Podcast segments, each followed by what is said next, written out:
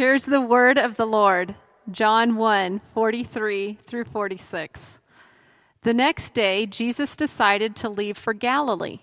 Finding Philip, he said to him, Follow me. Philip, like Andrew and Peter, was from the town of Bethsaida.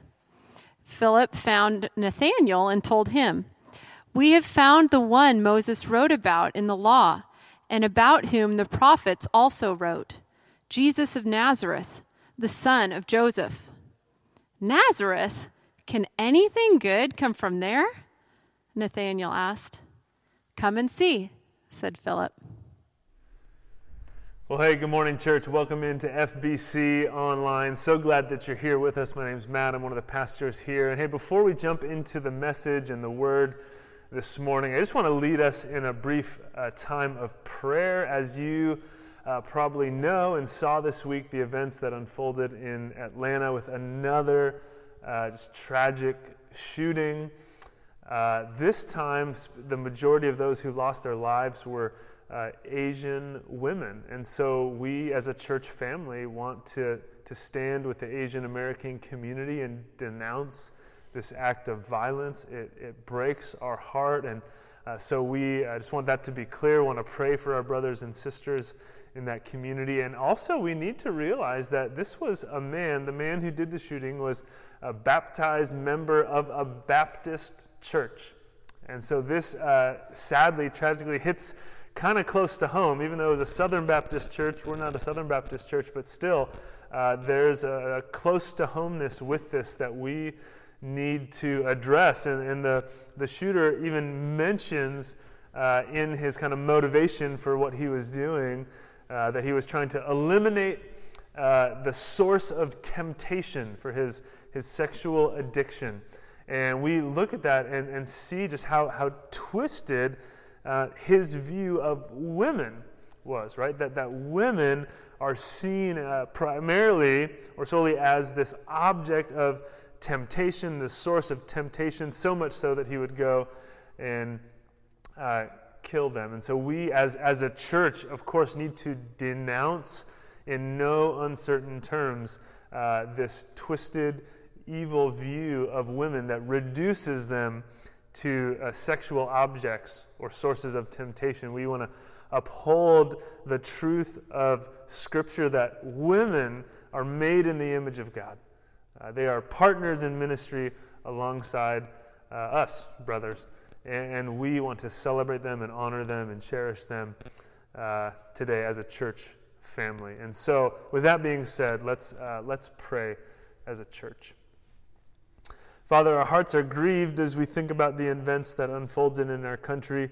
Uh, specifically, Lord, we're grieved uh, for uh, the victims and their families, uh, especially, per, again, predominantly, the, the list was mostly Asian women. Lord, we grieve with the Asian American community, our brothers and sisters of Asian descent, and how this uh, strikes home for them in a way that, that many of us maybe don't realize, Lord. And so we just want to pray for them, pray that you would comfort, draw near, and encourage our brothers and sisters. We pray for racial unity.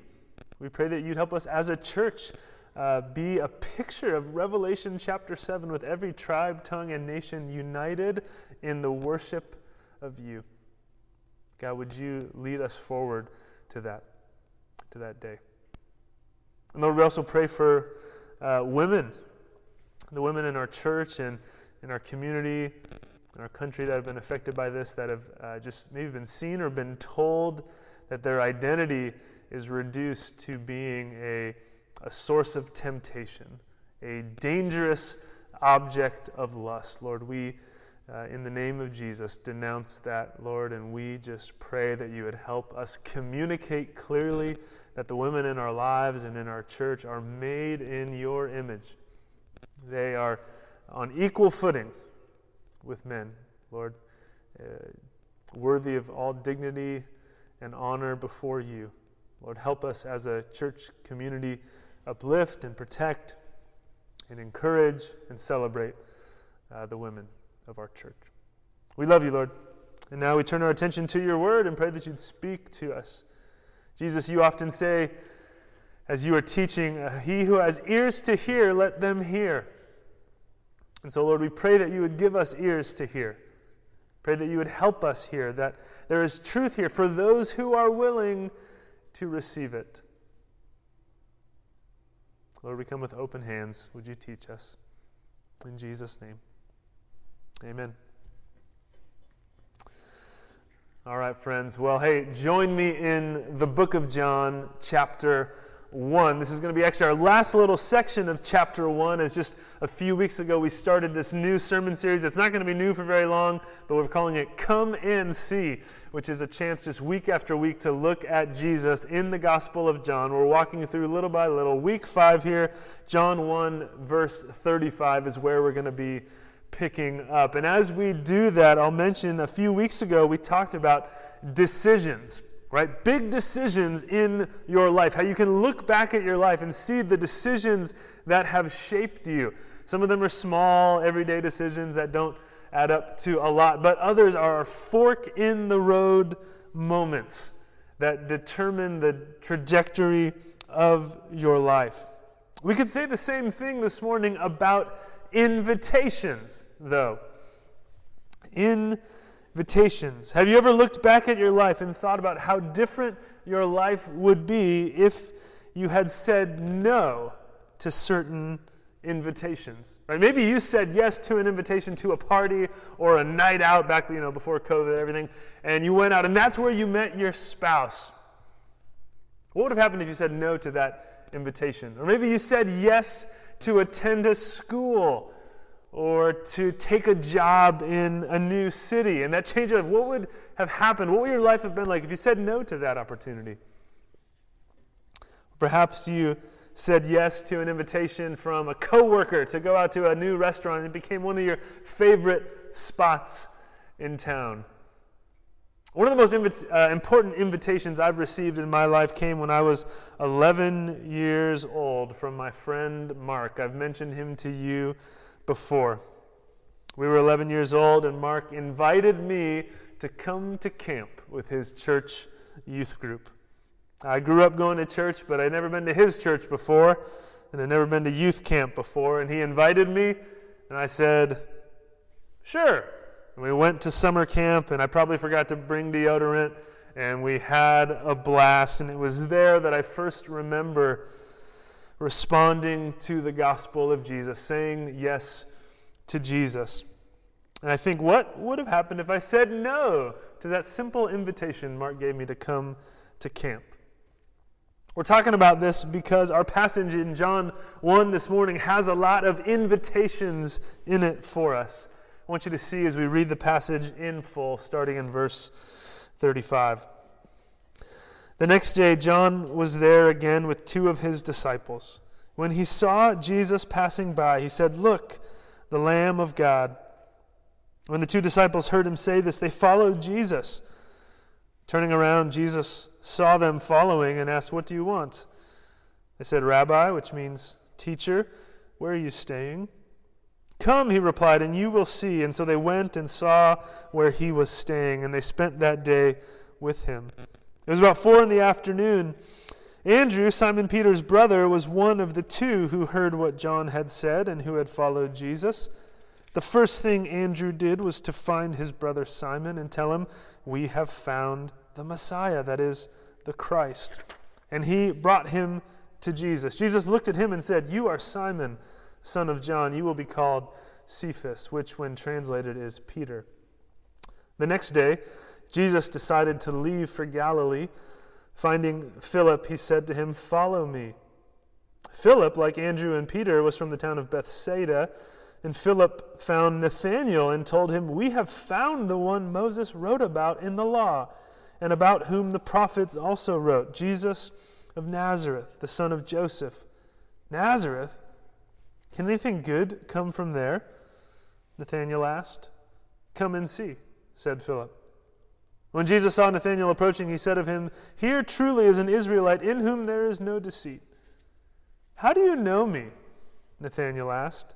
Jesus answered, I saw you while you were still under the fig tree before Philip called you. Then Nathanael declared, Rabbi, you are the Son of God. You are the King of Israel. Jesus said, You believe because I told you I saw you under the fig tree. You will see greater things than that. Verse 51 He then added, Very truly I tell you, you will see heaven open and the angels of God ascending and descending on the Son of Man. And thus, John chapter 1 comes to a close. Here in John chapter 1, we see Jesus early on in his ministry, and he's gaining disciples, followers. Two sections that we just read. Uh, you notice verses 35 and 42, or 35 through 42 is one encounter, and then verses 43 through 51 takes place the next day. Two separate accounts, but they're parallel accounts. Right? And so we're going to try and take them in together. We're going to skip around a little bit here between uh, these passages, but maybe you notice already all the similarities linking the two. We start off in verse 35 and 37. We see JTB, our boy John the Baptist, once again on the scene. He again, uh, like last week, sees Jesus and says, Behold the Lamb of God. And these two disciples that were with John, these are JTB's disciples, John the Baptist's disciples, they see Jesus, and because of what John says, they go and they follow Jesus. They want to know more about Jesus. And so we start to see then the theme of invitations that is worked throughout the text. Right? These disciples of John start following Jesus. He sees them, he asks what they want, and they respond in this culturally acceptable, indirect way, saying, Hey, where are you staying? Essentially, they're putting it out there that, hey, we want to know more about you, but they don't want to say that directly and be so bold. And so they say, Where are you staying? And Jesus, verse 39, that first invitation, come and you will see. Come check it out. After this encounter, we see one of the two disciples named Andrew, he goes and invites his brother. Right, verse 41. The first thing Andrew did, it says, was he found his brother Simon and went and told him, We have found the Messiah, that is the Christ. And he brought him to Jesus. It's another invitation. Simon, come check this guy out. Then the next day, look at it with me, verse 43. The next day, Jesus decided to leave for Galilee. And finding Philip, he said to him, Follow me. Jesus invites Philip, and then we'll see in the text that Philip's going to go invite Nathanael. Nathanael isn't so sure about Jesus, right? Verse 46 Nazareth, can anything good from, come from there? Nathanael asks, and then Philip says, What? Come and see. Come and see. Come and see. There's a lot going on in the text, but I want us to start here seeing that this passage is a series of encounters with Jesus and invitations to experience Jesus. Repeated, we see the phrase, come and see. Come and experience Jesus for yourself. We see these men find treasure, and they naturally want to go and share that treasure with others. Now, notice with me first that this is a simple invitation. Right? Come and see. That's why we've named our sermon series Come and See. It's an invitation to see Jesus for yourself, right? It's not, hey, take my word for it. I'm a pastor. You can trust me. Just trust me on this one. No, it's, hey, come and see for yourself. And often you notice that this is different from other invitations we see in Scripture. Sometimes we see the invitation from Jesus to repent and believe. Sometimes we see Jesus tell people, like the rich young ruler, hey, go and sell everything that you have. The cost is high, and come follow me. Sometimes you see, uh, sometimes you see the invitation to take up your cross, deny yourself, and follow me. That's not the invitation that we see here in John chapter 1. Now, those invitations are coming, those invitations are necessary and true to what Jesus calls us to, but we start here with a much smaller step, right? Come and see. Come check it out. Maybe that's why some of you are here today. A neighbor, a friend invited you to church. Hey, come, come and see. Come check this out. See for yourself. Maybe that invitation was 20 years ago and you haven't left.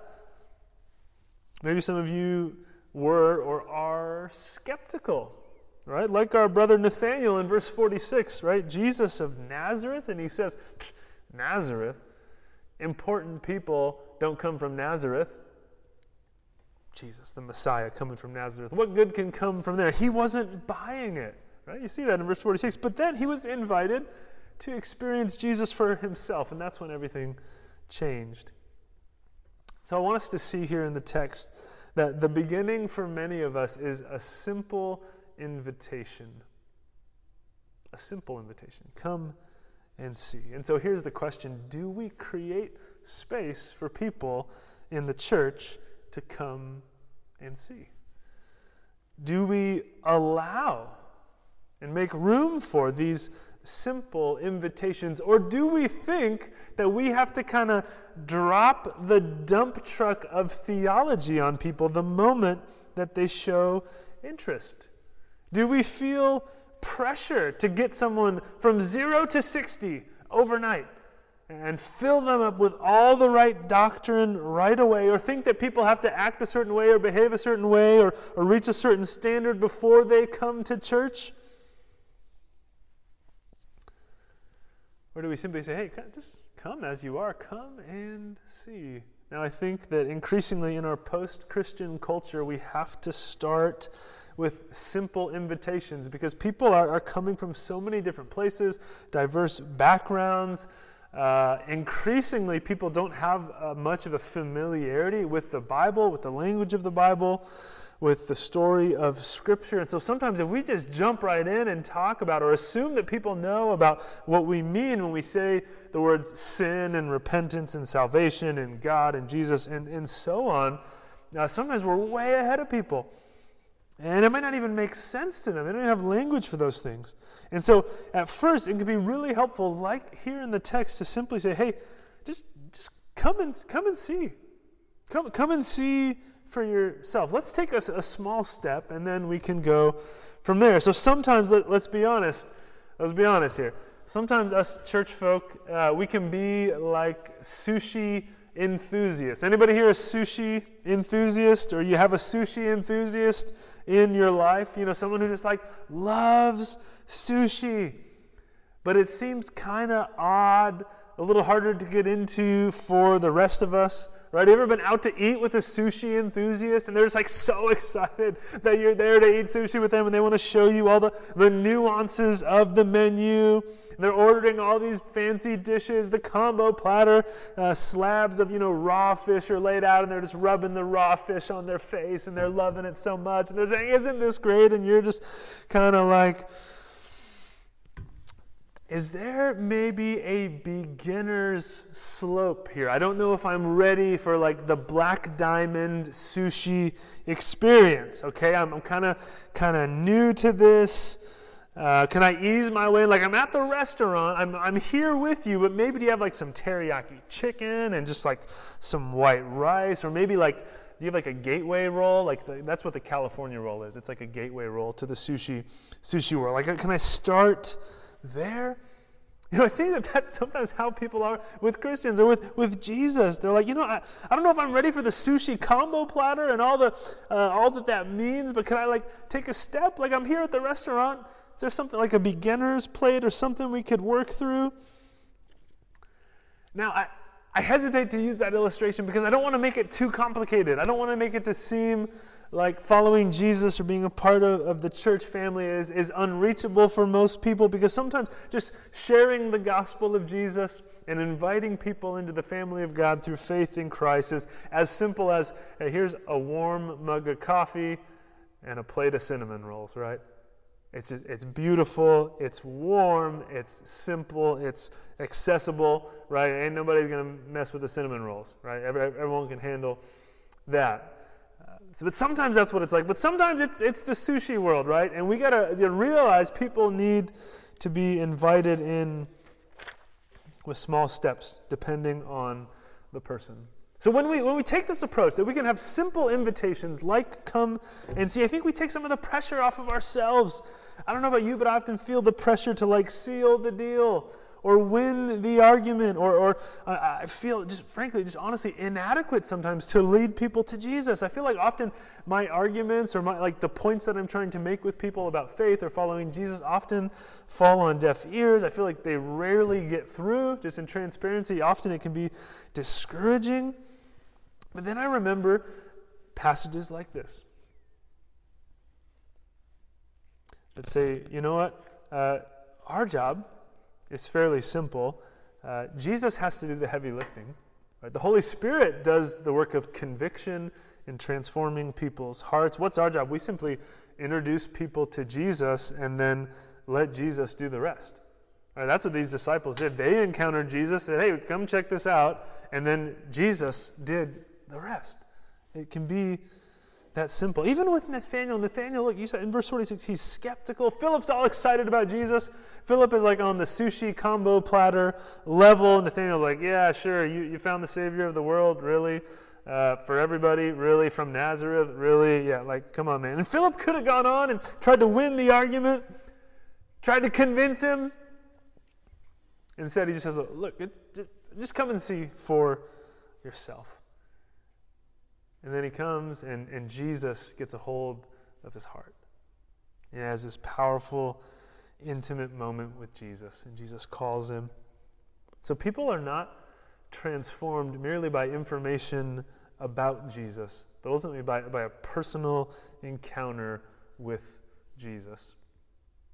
And that's often my prayer, just so you know, uh, my prayer for, for friends, for family members that don't know Jesus. My prayer is often, and Amber and I pray this often Lord Jesus, would you just show yourself to them? God, would you help them see you clearly? Would you show up to them in an unmistakable way? I know that I can't change someone's heart.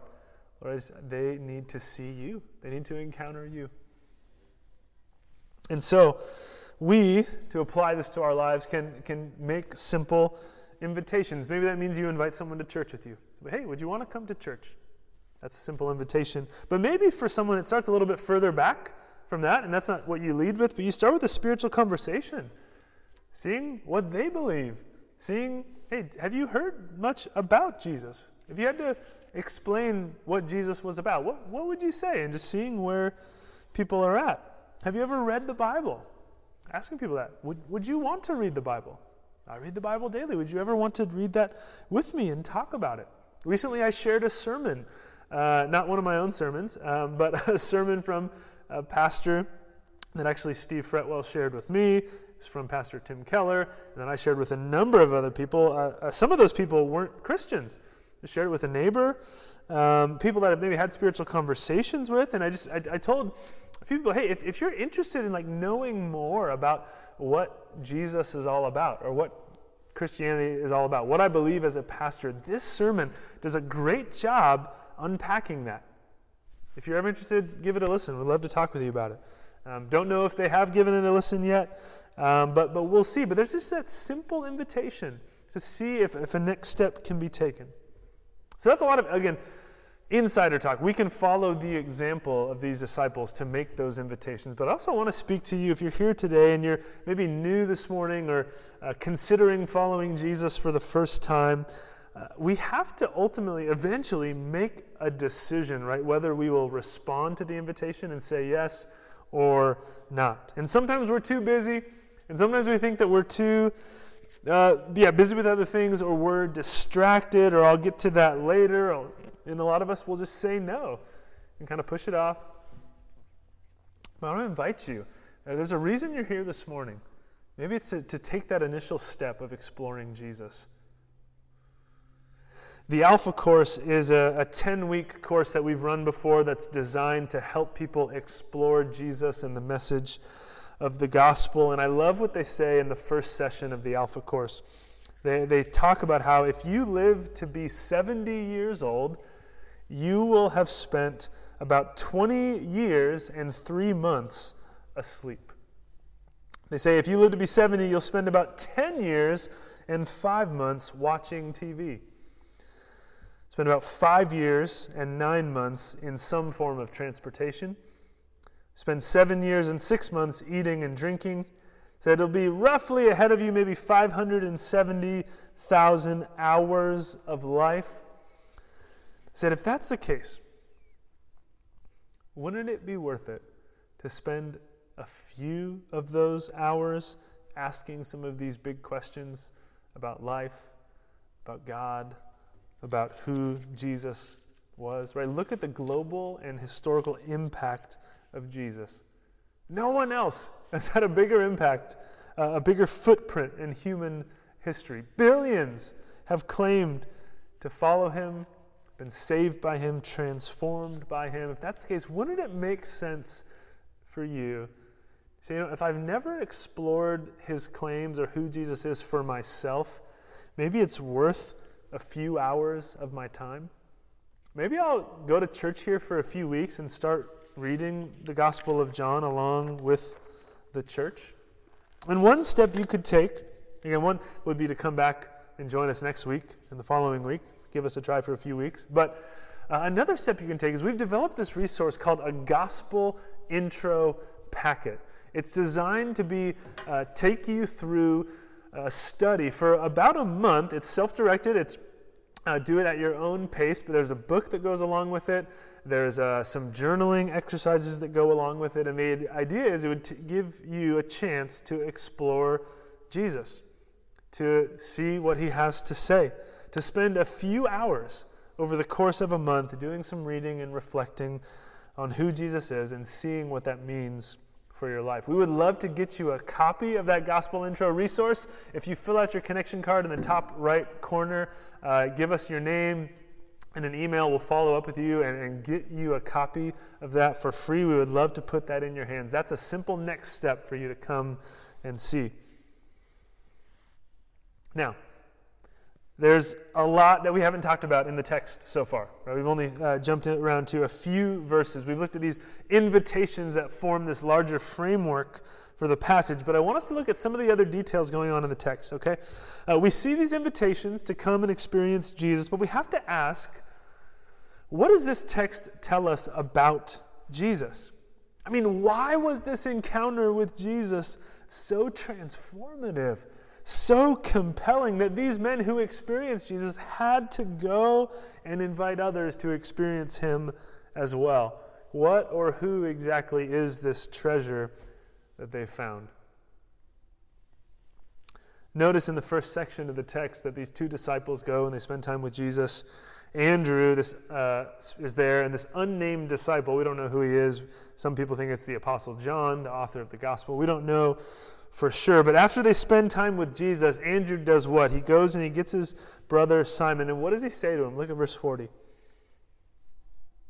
Excuse me, verse 41. The first thing Andrew did was to find his brother Simon and tell him, We have found the Messiah, that is, the Christ. We found him. We found the guy. And then verse uh, 45, very similar language. A little bit later on in the passage, the next section, Philip is called to follow Jesus. And then what does Philip go and say? Verse 45 Philip found Nathanael and told him, We have found the one Moses wrote about in the law and about whom the prophets also wrote, Jesus of Nazareth. Okay, so you see the same language, right? Andrew and Philip both say, Look what we've found. We found the guy. We found the one we've been waiting for.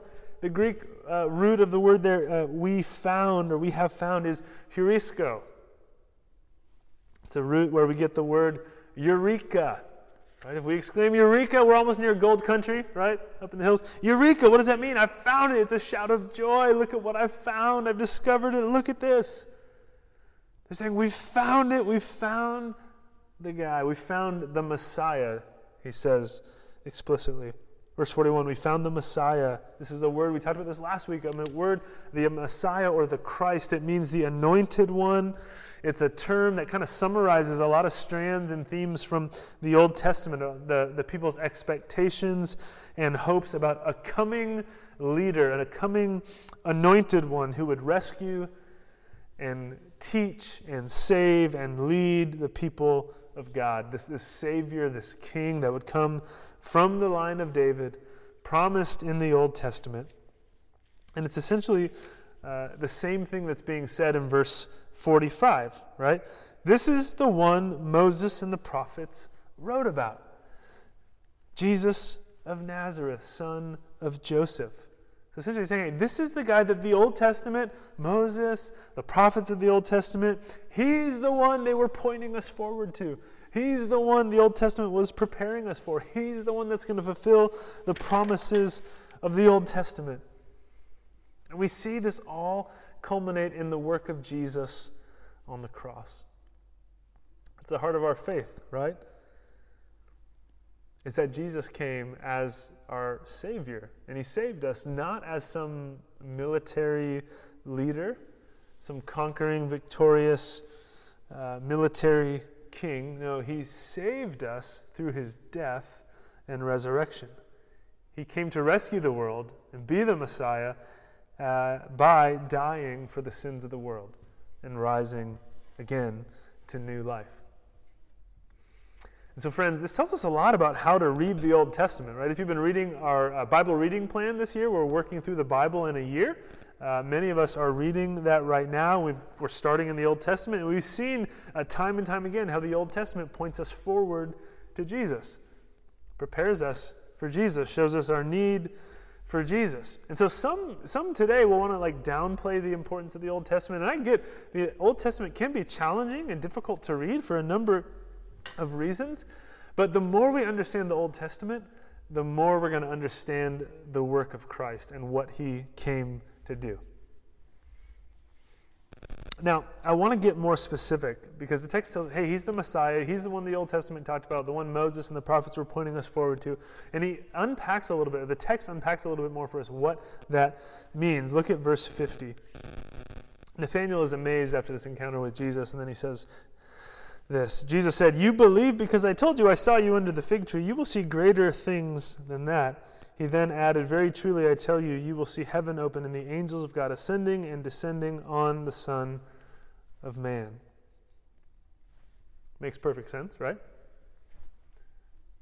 Just kidding. You're probably wondering, what in the world is he talking about? Okay, stay here with me. Uh, angels of God ascending and descending on the Son of Man. Some of you, if you're new, you're like, that, that, I don't understand those words. Okay, here's what's going on here. This is a reference to the Old Testament, Jesus is quoting a line from Genesis chapter 28, the very first book of the Bible. There's a man named Jacob, and he has a dream. And in that dream, he sees the heavens open, and there's a ladder. You heard about Jacob's ladder? There's a ladder on which angels are ascending and descending. Essentially, the ladder in his dream is this connection point between heaven and earth, this place where God is engaging the world in a fresh way, where God is revealing himself, where a connection between God and humanity is taking place. So Jesus references the ladder of Jacob, this dream that Jacob has in Genesis 28. And he quotes it. He says, You're going to see heaven open and angels ascending and descending on, not on a ladder, but on the Son of Man. He's speaking of himself. Son of Man is one of those titles that Jesus will use to refer to himself quite often in the Gospels, saying they're going to see angels ascending and descending on me. In other words, here, here's the connection. He's saying, I am the ladder. I am the one connecting heaven and earth. I am the mediator between God and man. I am the link. Heaven and earth will be reconciled through me.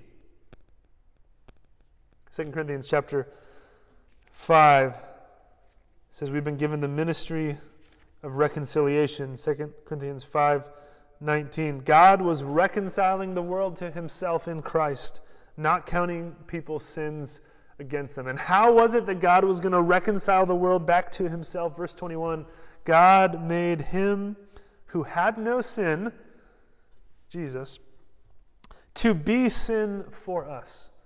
He took the sinless one, Jesus Christ, and he punished him on the cross for the sin of the world. So God placed upon Jesus the sin of the world, the consequences, the punishment for that sin, so that in Him we might become the righteousness of God. We might be reconciled to God. So, how is it that God reconciled the world to Himself? Jesus died on a cross for our sins, taking the punishment and death that we deserve, so that God would be just in punishing sin and also merciful in, in justifying sinners through the work of Jesus. This is offered to all who would trust in Jesus. He is the ladder, He is the way. There is no other mediator or way to be saved. And the last thing I'll say this morning about the text, we've seen these massive claims about Jesus. He's the Messiah. He's the one the people have been waiting for. He's the, the connection between heaven and earth. These cosmic implications, but I don't want you to miss this morning the personal invitation of Jesus. We've seen it in a number of ways, but I want you to look again with me at verse 39. Jesus says, Come and see. And these disciples come and they spend a day with Jesus. And then, verse 41, you see Simon, after he's brought to Jesus, Jesus changes his name. See that? We skipped over that. But Jesus changes his name, and said, You'll be called Cephas or Kepha. In the Bible, God often changes someone's name to indicate a special call on their life. Jesus says, Simon, I see you. I know you, and I have a future for you. Even though you can't see it now, I'm going to take you and I'm going to use you. And the same thing happens with Nathanael. Did you notice that with Nathanael and Philip? Philip brings Nathanael, and then verse 47 When Jesus saw Nathanael approaching, he said of him, Here truly is an Israelite in whom there is no deceit. And look at verse 48. How does Nathanael respond? How do you know me? We've never met. How do you know me already? Jesus answered, I saw you while you were sitting under the fig tree before Philip called you. Nathanael says, How do you know me? And Jesus says, I saw you. You were hanging out under the fig tree. And by the way Nathanael responds, it's clear that that meant no one should have seen where he was. Humanly speaking, there's no way Jesus would have known that information. Jesus clearly has supernatural knowledge, and it causes him to declare that Jesus is the Son of God. But I want you to see with both of these men, what does Jesus do? He looks at them and he says, What? Simon, I see you. I know you. I'm going to change your name and declare that I have a future for you. Nathanael, I, I know you. I see you. I saw you under that tree. I know where you've been. I know everything about you. And I know where I'm going to lead you. Which makes us wonder did these men find Jesus? Or did Jesus find them? Friends, I don't think it's an accident that you're with us this morning. I don't think it's an accident that you are listening to this message. I think Jesus is inviting some of you to trust in Him, or at least take an initial step to come and see. Maybe you've been distracted. Maybe you've been delaying. Maybe there's been a prompting within your heart. I should go to church. I should be there more regularly. I should read my Bible. There's, there's something I think God wants me to see, and you've been putting it off. And Jesus is saying, hey, now is the time. Now's the time. Come and see for yourself. I'll show you who I am. And if that's you, again, one step would be to fill out the connection card. Let us get a copy of that gospel intro in your hand. You can start working through that. One step would be to, to fill out your connection card. Let us know you'd like to know more. And as a, as a team here, our staff, we'd love to follow up with you, help you know what it means to follow Jesus, pray with you, talk with you about if God's prompting something. In in other words, what I'm saying is God's prompting some of you to take a step. I don't want you to let this moment pass by. Let us know so that we can walk with you and discern what God is saying to you. I think for some of you, some of you are here this morning and you, you, you've been here, you've seen, you've heard enough, and Jesus is inviting you to take that step of faith and put your trust in Him, to make that decision to turn from your sin and say, Jesus, I believe you are who you say you are, and I will follow you. Maybe you've never made that decision, and today is the day you're ready to take that step and say, Yes, we're going to pray in a moment. You'll have a chance to do that as we pray. Again, if you fill out your connection card, we'd love to follow up with you about what it means to follow Jesus. Friends, you're here for a reason, and Jesus sees you. He knows you. He loves you. He has a future for you. He knows the challenges you're facing right now, and He wants to walk with you if you'd give Him your life. Friends, we're going to pray in just a moment. You'll have an opportunity to put your faith in Christ or to, again, let us know as well. If you'd like to be baptized, baptisms are coming up, we hope, on Easter Sunday. Uh, we would love to talk with you. If you've put your faith in Jesus but haven't been baptized, would you consider that? Let's pray and then we'll take communion. Lord Jesus, we thank you that, like these early disciples, you look out and you see us. You know us. You know what we need. And you invite us to come to you, to come and see, to put our faith in you, receive the life and the joy that only you can provide, forgiveness of our sins Lord Jesus, if there's anyone here this morning that has not put their trust in you, I pray that they would pray that simple prayer now Jesus, I trust in you. To today, turn from my sin and follow you. And Lord Jesus, we thank you as we prepare to take communion, these elements that remind us of your broken body and your shed blood.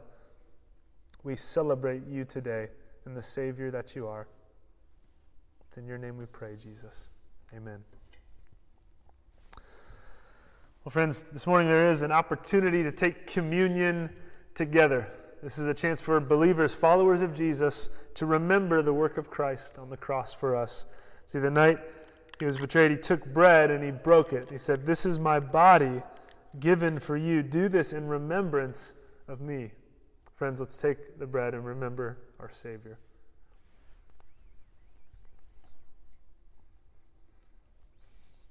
And in the same way, he took the cup after supper. He said, This cup is the new covenant in my blood given for you. Do this in remembrance of me.